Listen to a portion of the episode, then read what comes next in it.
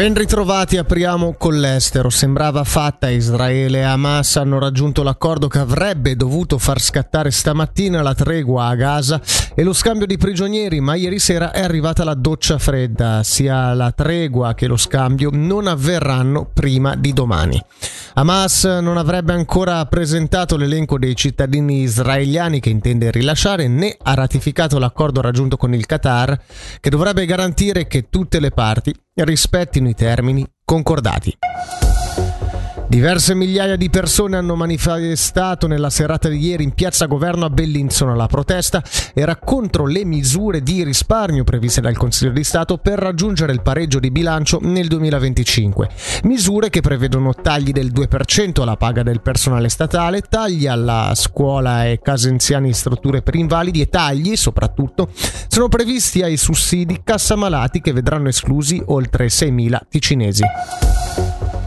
Bregaglia, il governo grigionese, ha dato il via libera per un nuovo autosilo a Soglio. Oltre a questo, ha dato luce verde anche a una fermata del bus, approvando la revisione parziale della pianificazione locale decisa dal comune lo scorso febbraio.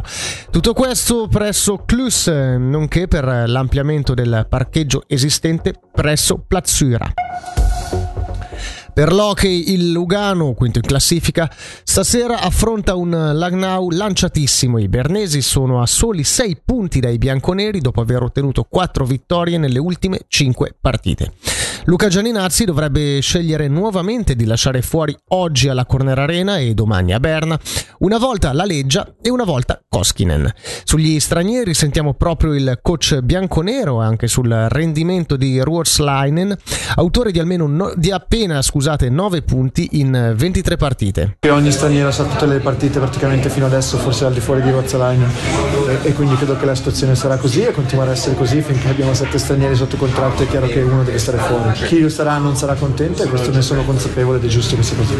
Sicuramente è un giocatore che non può essere soddisfatto col suo rendimento offensivo, lo sa anche lui, è il primo a non essere soddisfatto, però penso che a livello di consistenza nel gioco, a livello del, dell'equilibrio che dà alla sua linea, alla squadra, giocando come centro in, in diversi ruoli diversi, è uno che gioca anche power play e box play e quindi siamo sicuramente soddisfatti del suo rendimento 5 contro 5. Per la meteo oggi soleggiato e qualche lieve velatura possibile, temperatura minima fra 0 e 6 gradi, massima attorno a 13.